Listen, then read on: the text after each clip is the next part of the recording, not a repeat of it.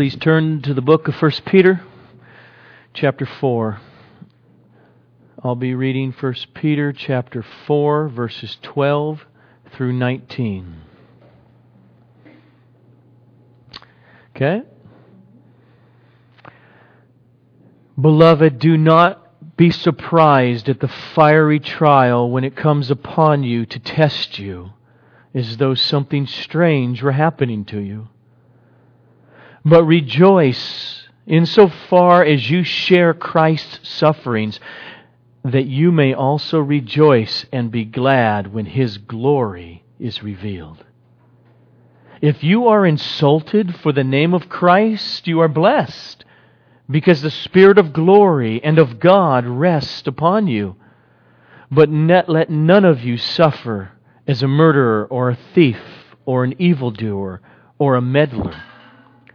Yet if anyone suffers as a Christian, let him not be ashamed, but let him glorify God in that name. For it is time for judgment to begin at the household of God. And if it begins with us, what shall be the outcome for those who do not obey the gospel of God? And if righteous are scarcely saved, what will become of the ungodly and the sinner? And therefore, let those who suffer according to God's will entrust their souls to a faithful Creator while doing good. Holy, faithful Creator, author of our salvation and the new creation, let us see in your word your ways and be moved to entrust everything in our lives to you. More so, to the glory of Jesus.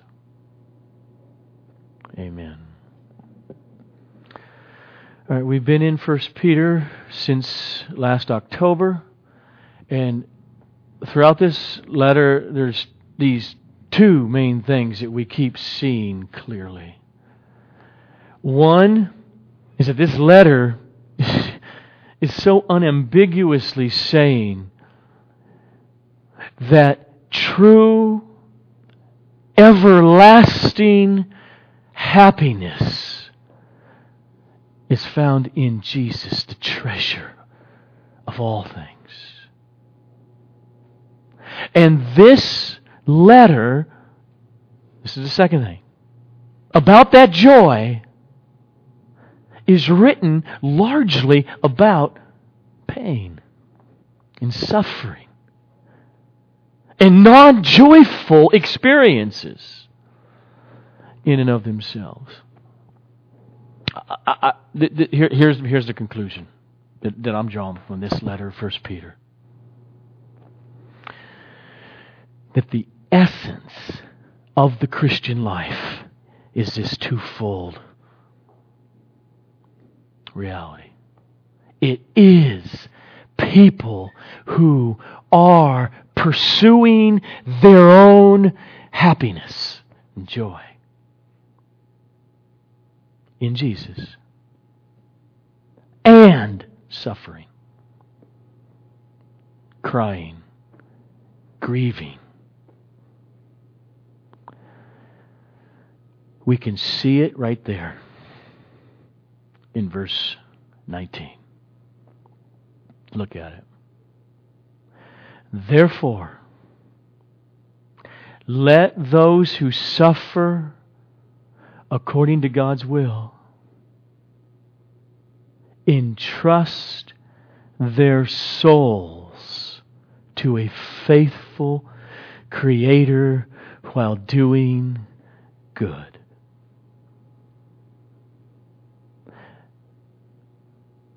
the theology of that verse has been the key to ten thousands of fellow believers that have gone before us.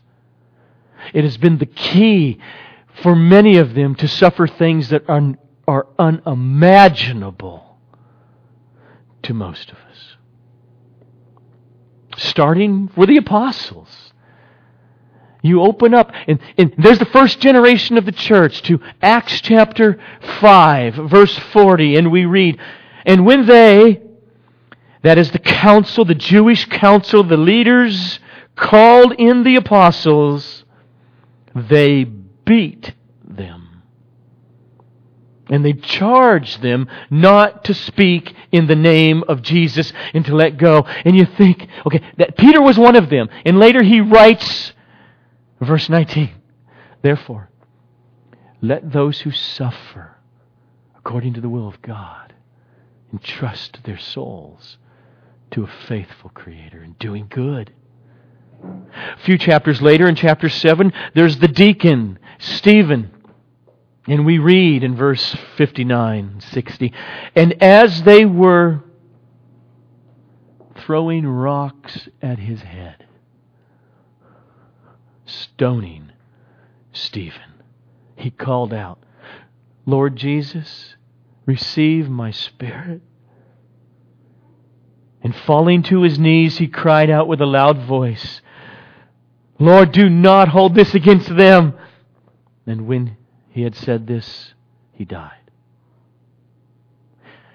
Here's the word of the Lord to every one of us in here this morning that embrace the gospel of Jesus Christ in all of life, no matter what you experience loss, slander,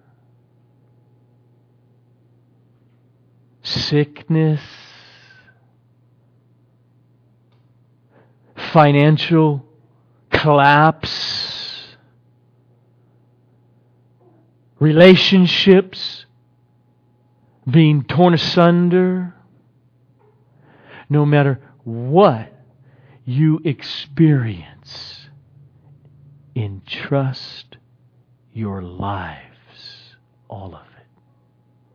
All of those experiences intimately to God the Father.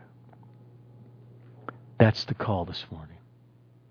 Now, he doesn't just say that. Just do it! Because behind verse 19, there is a theology. There is an understanding of this God and His ways from which we obey the command. Entrust your souls to a faithful Creator. Just look at it. It's right there. I'm not making it up. That's why verse 19 begins with the word therefore. Meaning, because you understand Christianity, the theology of verses 12 to 18. Therefore, verse 19, entrust your souls to a faithful Creator. So, let's do it. Let's go to verses 12 to 18 to see what leads Peter to this radical statement. Starting with verse 12. Beloved, do not be surprised at the fiery trial when, it comes upon you in order to test you, as though something strange were happening to you. Okay, here's a command. Don't be shocked. If a Christian is stunned that that happened to me, it means they're either a new Christian or they've been sold a bill of goods in the church. I was stunned in 1985 two and a half years, it was just going smooth, and I was taught particular things.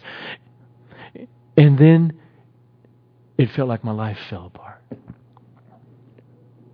And I was angry at God. I didn't have a category for that.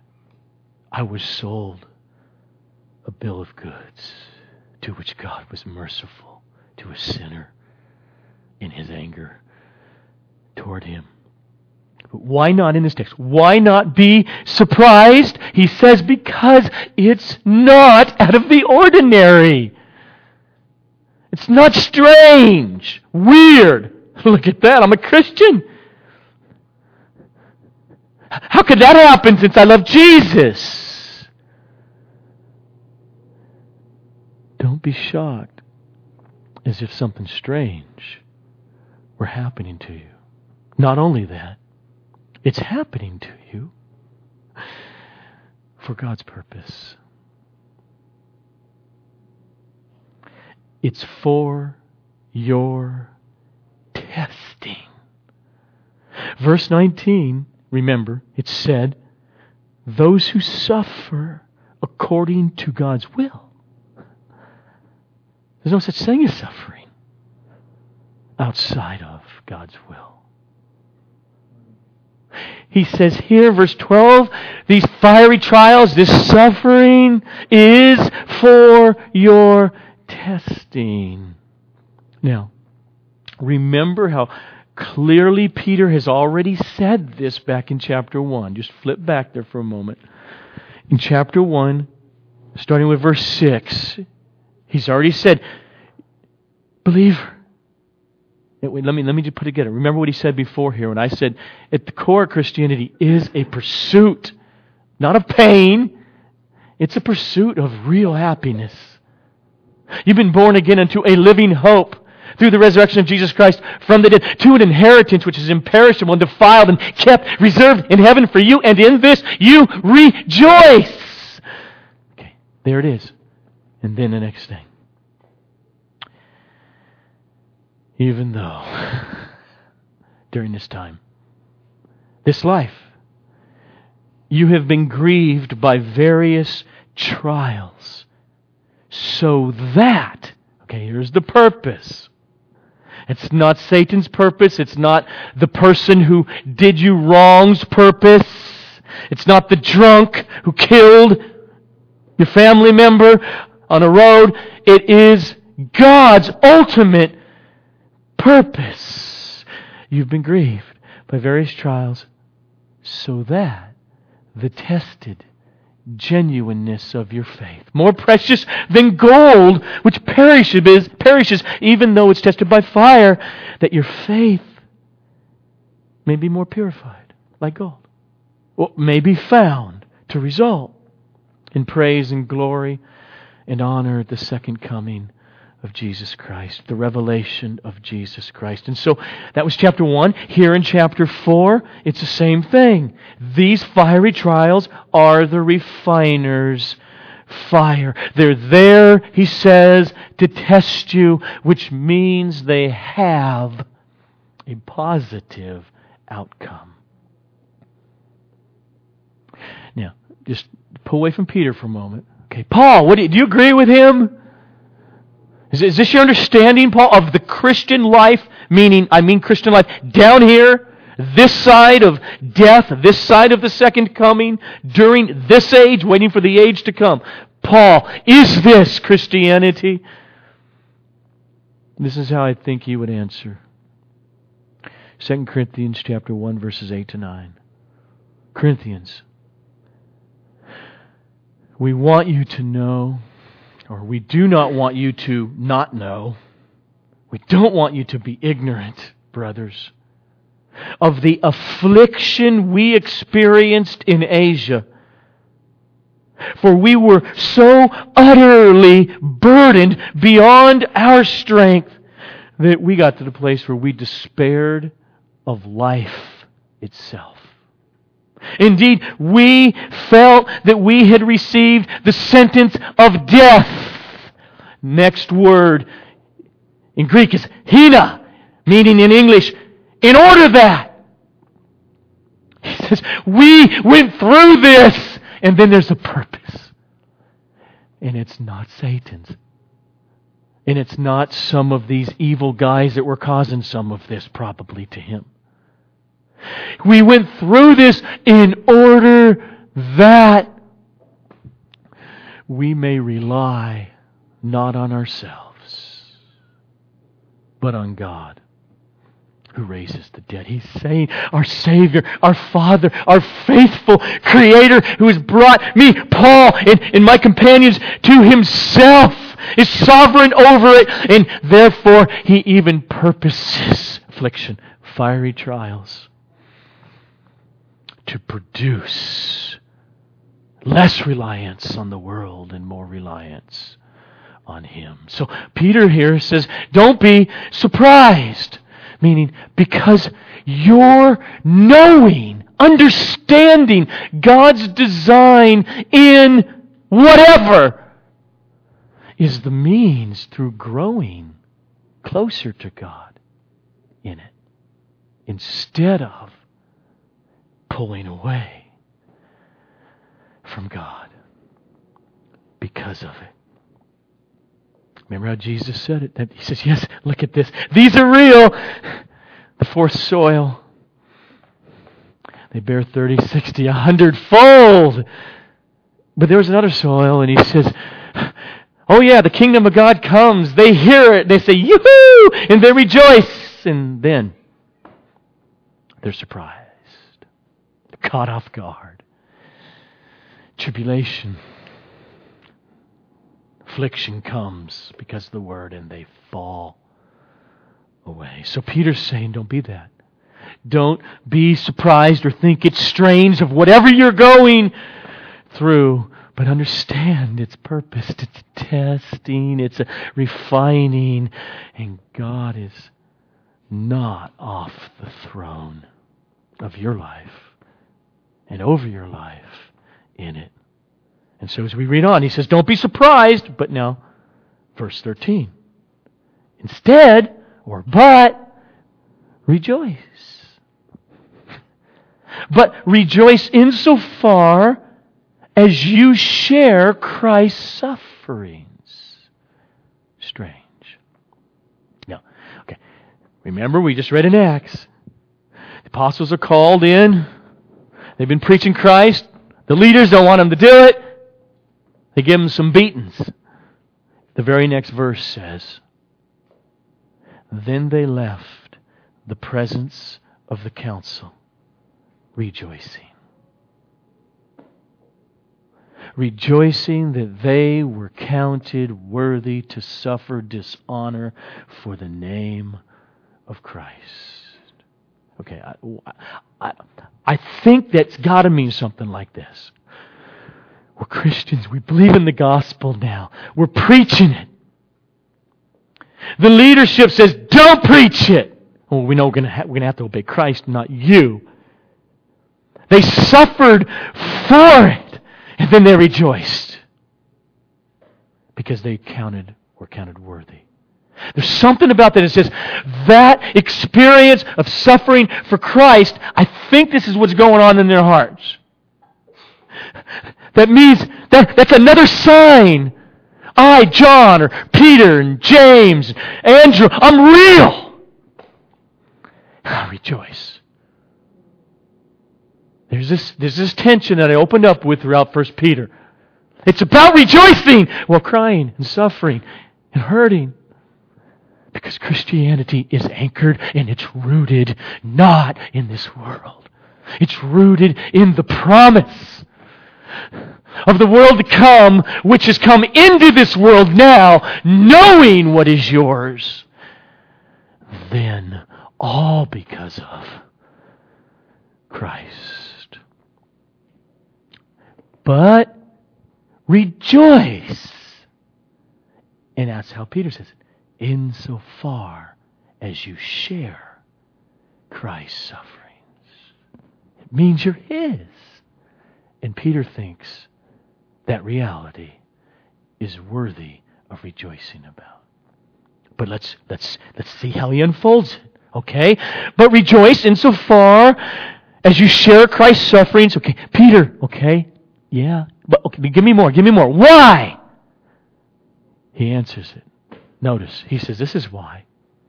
Here's the purpose for you to do that to rejoice insofar as you share Christ's sufferings, so that you may also rejoice and be glad. Let me just literally from the original that you may exceedingly rejoice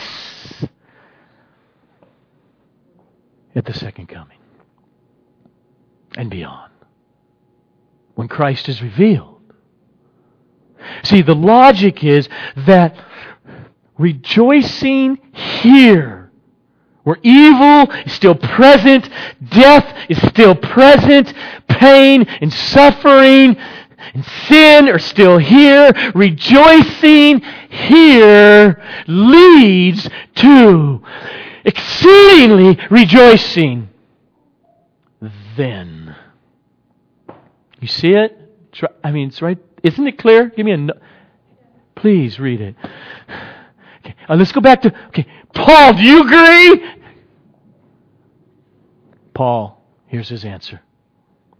Romans 8:18. 8, For I consider that the sufferings of this present time are not worth comparing with the glory that is to be revealed to us. So Peter is saying that our joy now through suffering in some way is the means of our joy 10,000 fold then in the future. Remember, so I started off saying that the essence of what it is to be a Christian is this dynamic. You are pursuing your real joy.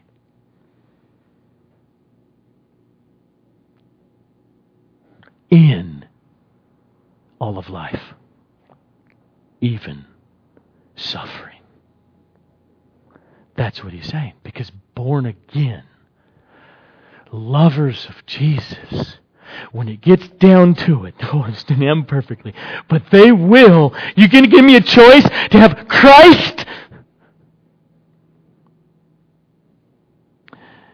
Then whatever it takes to not lose Him is my treasure. I'll take. And so the apostles rejoiced, having been counted worthy to suffer. So notice now, Peter is motivating, rejoicing in true joy today by the appeal of the promise of future rejoicing forever. The apostles got a hold of it. What are you going to do? Don't preach anymore. Let's weigh it out. That could, that could cause some temporary pain down here. Okay, wait a minute. Ooh, but the promise of Christ forever. I, I love Him. What am I going to do? We will take whatever has to come. They're out for their joy. They're not masochists. So now in verse 14, Peter goes on to give an example as the foundation of what we have just seen there in verses 12 to 13. It says, If you are insulted for the name of Christ, you are blessed, because the Spirit of glory and of God rest upon you. Now, he just said before this, there is a rejoicing. Rejoice now so that in the future there's real, exceeding, unbounded joy. That's future. Then, in here, it's not future, it's a present tense. If you are insulted, Let me, let me stop there for a moment. Okay. First century context. If people are bad mouthing you Christians because of your faith, I know what I'm doing here this morning. I am drawing implicate because on purpose, but I don't have a lot of time to, to argue for it. Let me just take 30 seconds. And I'm drawing the implications of whether you're insulted because directly of Jesus or whether you're dying of cancer or whatever other losses and things happen in life. See, I would apply it. He's not mentioning martyrdom here.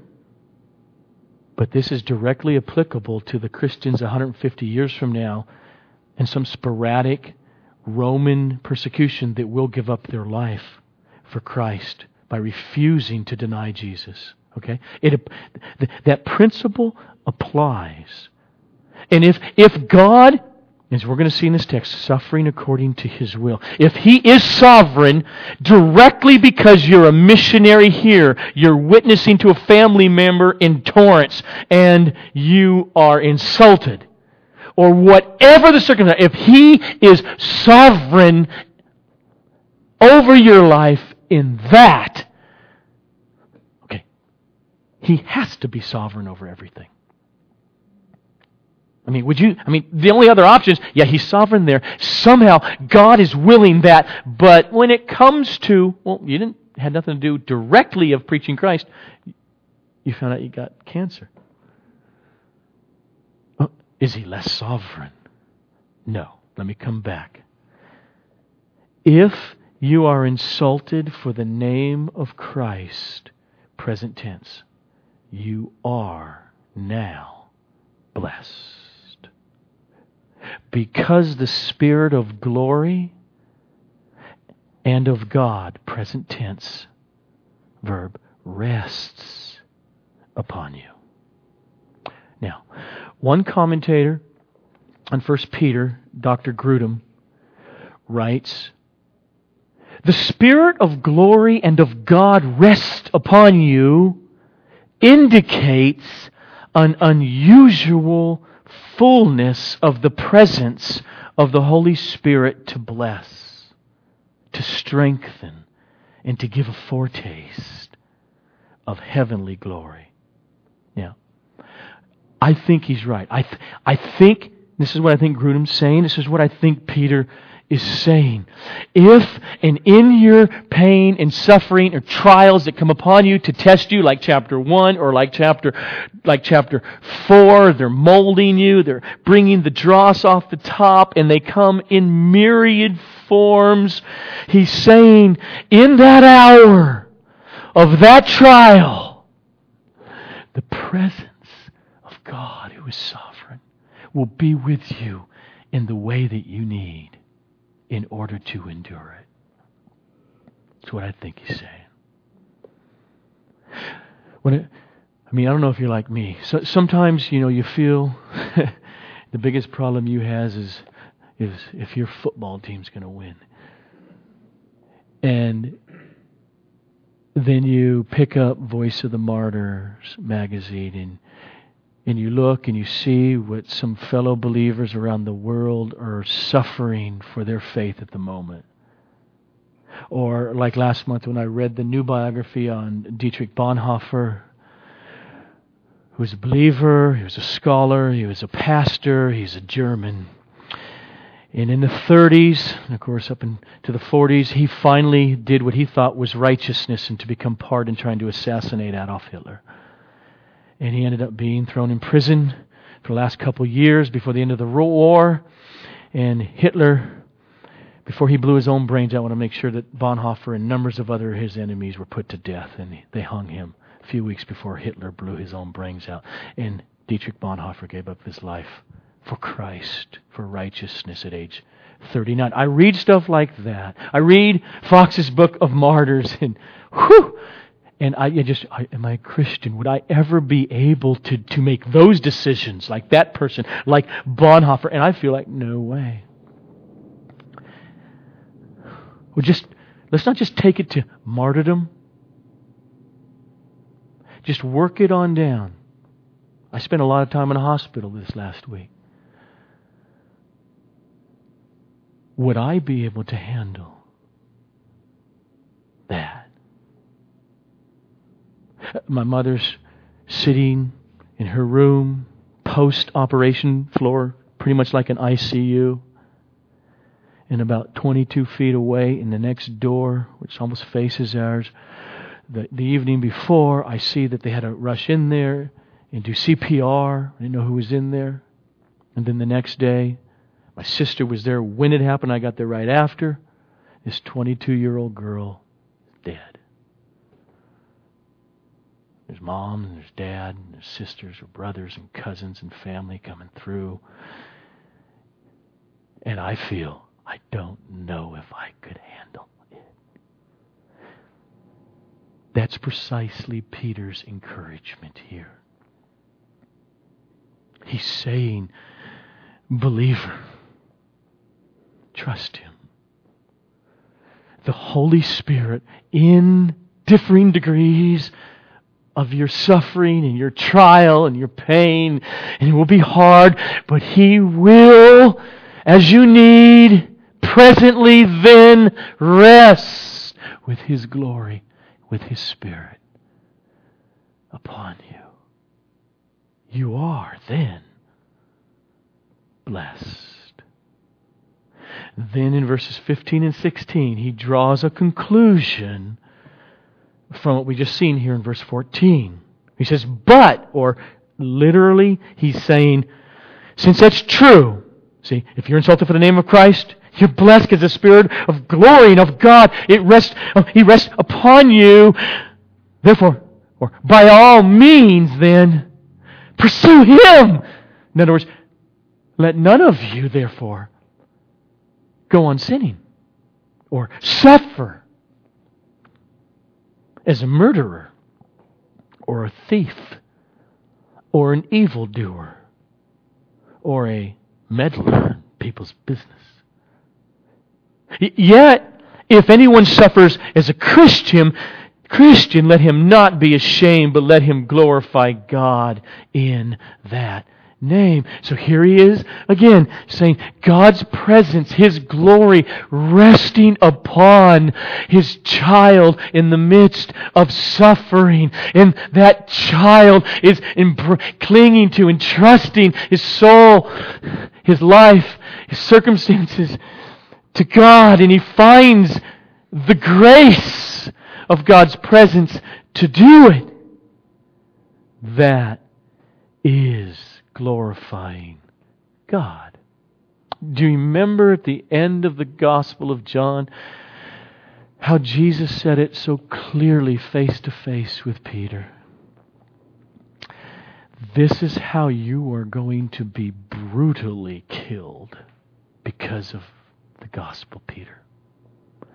And then John, by the Holy Spirit, makes the comment This, he said, by showing Peter what kind of death he would go through to glorify God. Yet if anyone suffers as a Christian, are a believer? Our attitudes, our actions, what we are placing our hope in, in that suffering, is glorifying to God when it is placing its hope and its trust in Him. Okay. Now, what we have seen there from verses 12 to 16 leads to, we can try to unravel what he says here now in verses 17 to 18. Okay? What he's doing now is we're going to read verses 17 to 18. That's what I think he's doing. He's taking everything you've heard here in these verses and he's going to say, here's the larger theological backdrop or truth to this worldview that he is presenting us. That's why verse 17 begins with the word for, meaning, okay, got all this? Because of what? Okay, so in other words, I mean, here, here's the question is going, going on. What is going on in the world right now, today? What's going on in God, in His larger plan, in redemptive history during this time? Say it this way.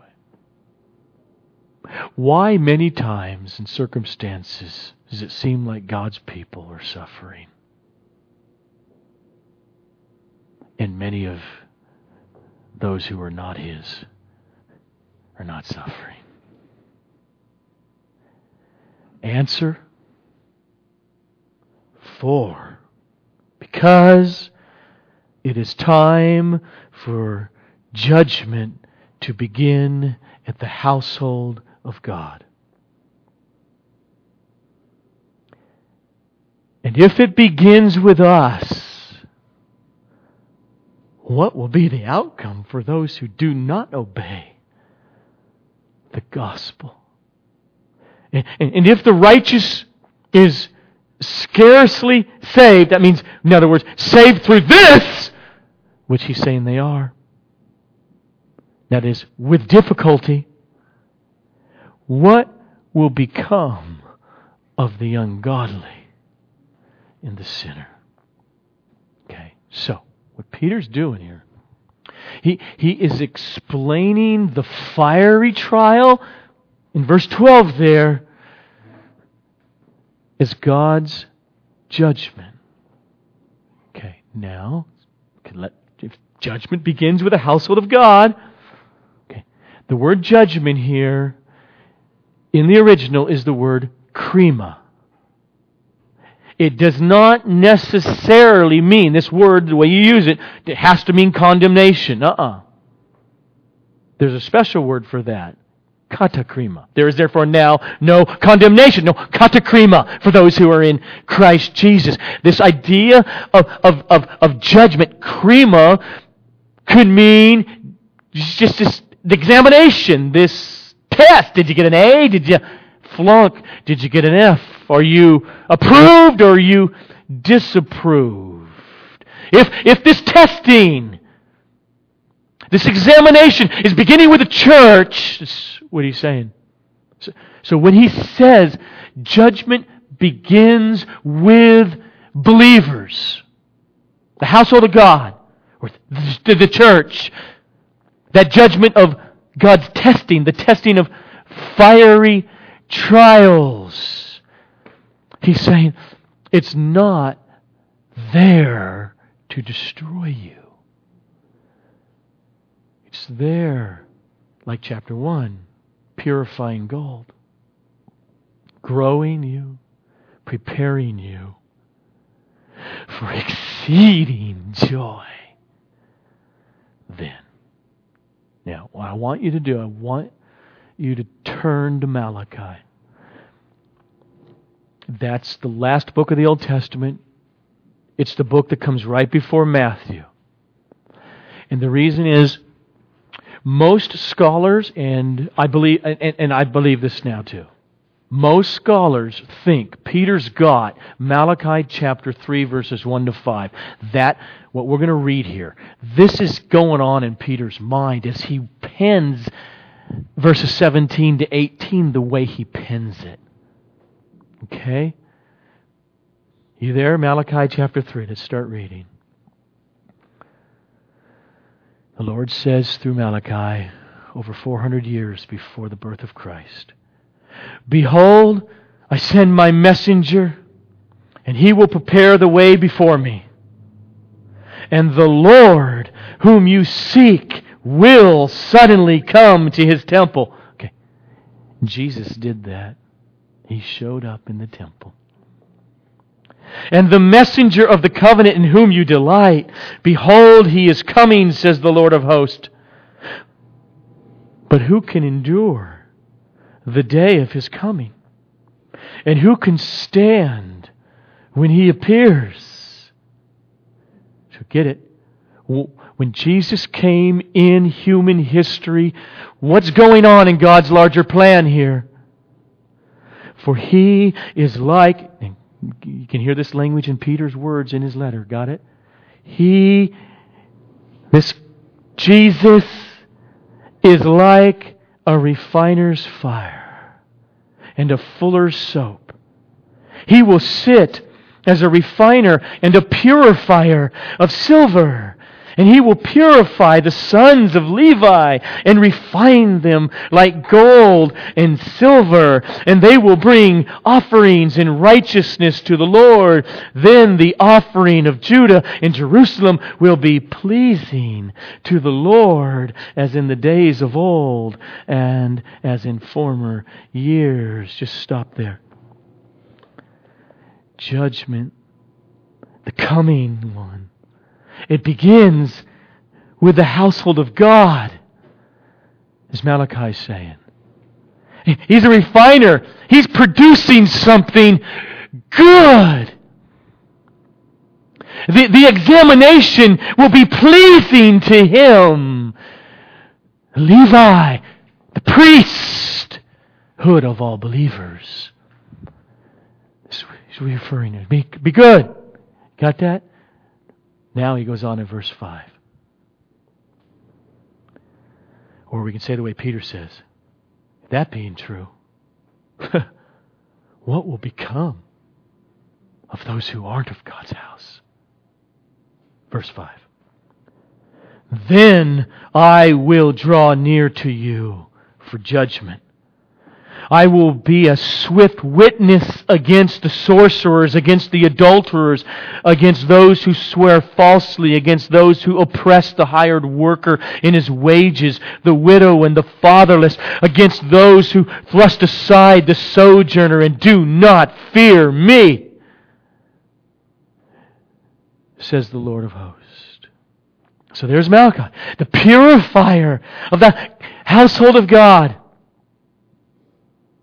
and bringing destruction upon unbelievers. And so Peter's saying, Christian, understand God and His providence and His redemptive plan. Understand what time frame you're in now so that you're not shocked on how it works.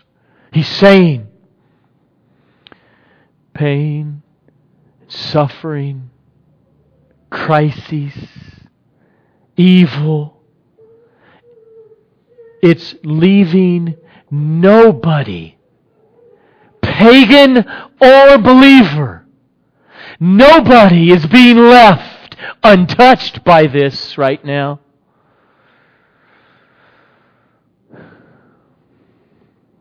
Christian and non Christian, as I traveled to the hospital for eight straight days this last week. They're in those rooms. No one's being left untouched. He's saying, though, Christians are being purified, strengthened in God, weaned from love of the world by it. Let me appeal to Charles Spurgeon for a moment. He wrote 130 or so years ago, pastor in London, quote, I'm afraid that all the grace that I have got of my comfortable and easy times and happy hours might almost lie on top of a penny. But the good that I have received from my sorrows and pains and griefs is altogether incalculable. Affliction is the best bit of furniture in my house.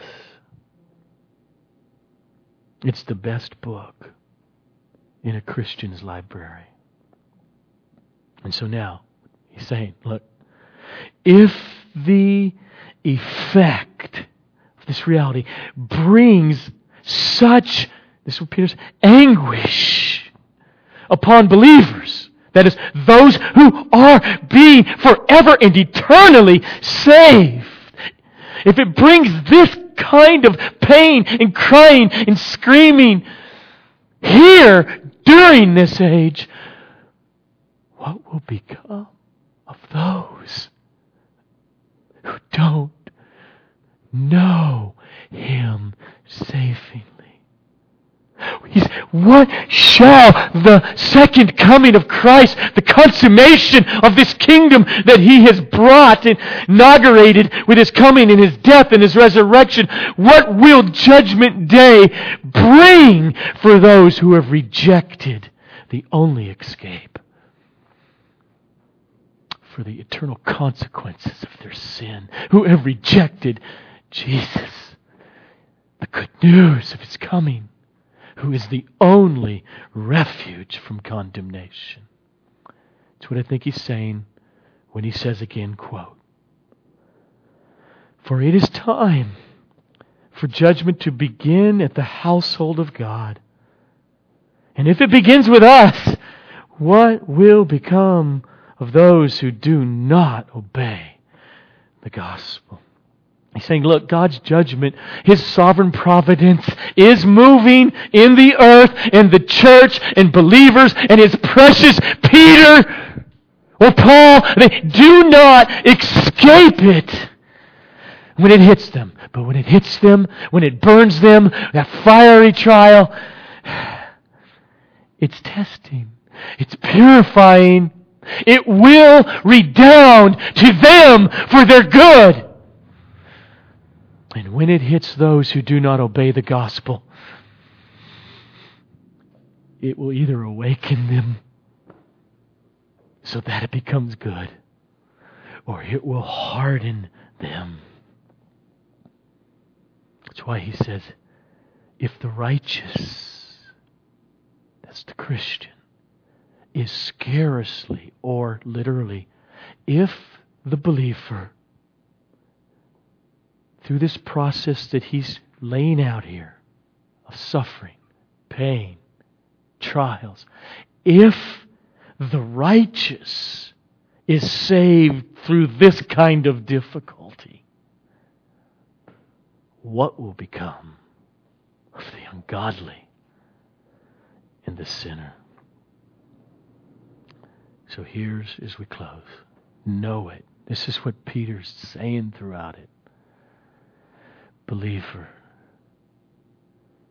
you who embrace Christ, you who have come to the loving, heavenly Father, the testings that you go through are not because He's angry at you.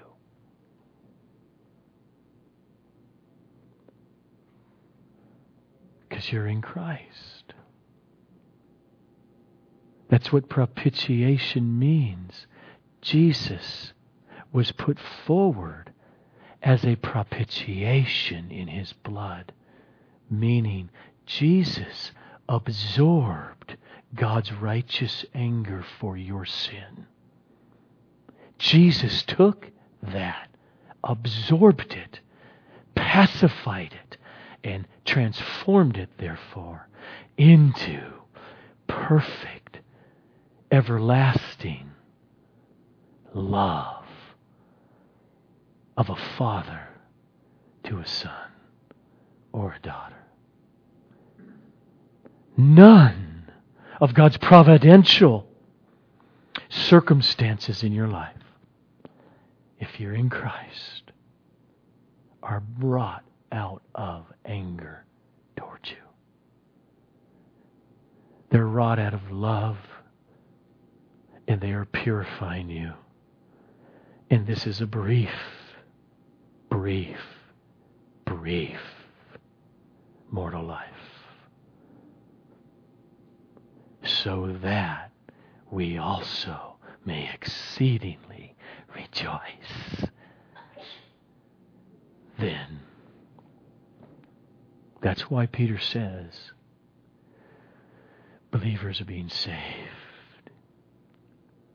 and it can be rough through difficulty. And now that brings us back to where we started. Verse 19. Put it together. Therefore, because in verses 12 to 18, we, we understand a little bit more about who God really is. Therefore, entrust your souls to the Father in all your suffering. Therefore, let those who suffer according to God's will entrust their souls to a faithful Creator because you know you don't suffer accidentally. It's not as if you can't intimately draw near to God the Father and say, I know, how you doing today? It's, that's good. And I know that, I know that somehow this is out of your hands and you couldn't prevent it. He's saying God's not that distant. He's saying you can draw near to Him and you can entrust it all because He's faithful. Let me appeal to Spurgeon one more time as he writes I would be a, excuse me, it would be a very sharp and trying experience to me to think that I have an affliction which God never sent. That the bitter cup was never filled by His hand? That my trials were never measured out by Him, nor sent to me by His arrangement of their weight and their quantity? End quote. So he's saying, as we come to know verses 12 to 18, and then because of that, you who suffer according to God's will and trust your soul to faithful Creator. He's saying as we come to grasp the sovereign providence of God's, there's a comfort. There's a comfort to be fought for and to be had. Our Father knows what you're going through more than you ever dreamed. It's so that in our fears and in our tears, we will come to experience Romans 8:28 prayerfully all the more. For we know that God causes all things to work together for good to those who love Him and who are called according to His purposes. So entrust your souls to a faithful Creator, a loving Father. Let's pray.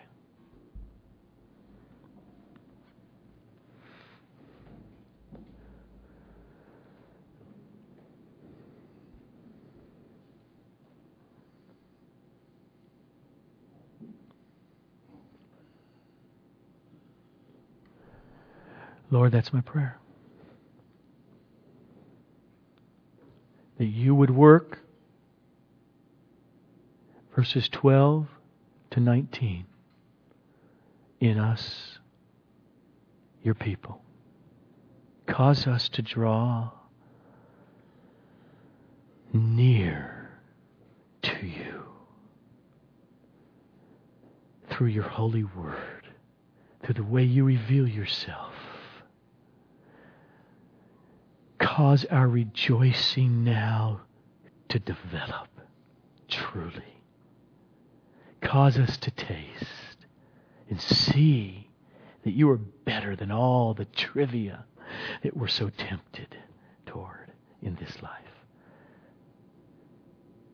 Continue to do this work. Continue to minister to, to souls and to pains and to hurts in your people as we are closing in song here, I pray.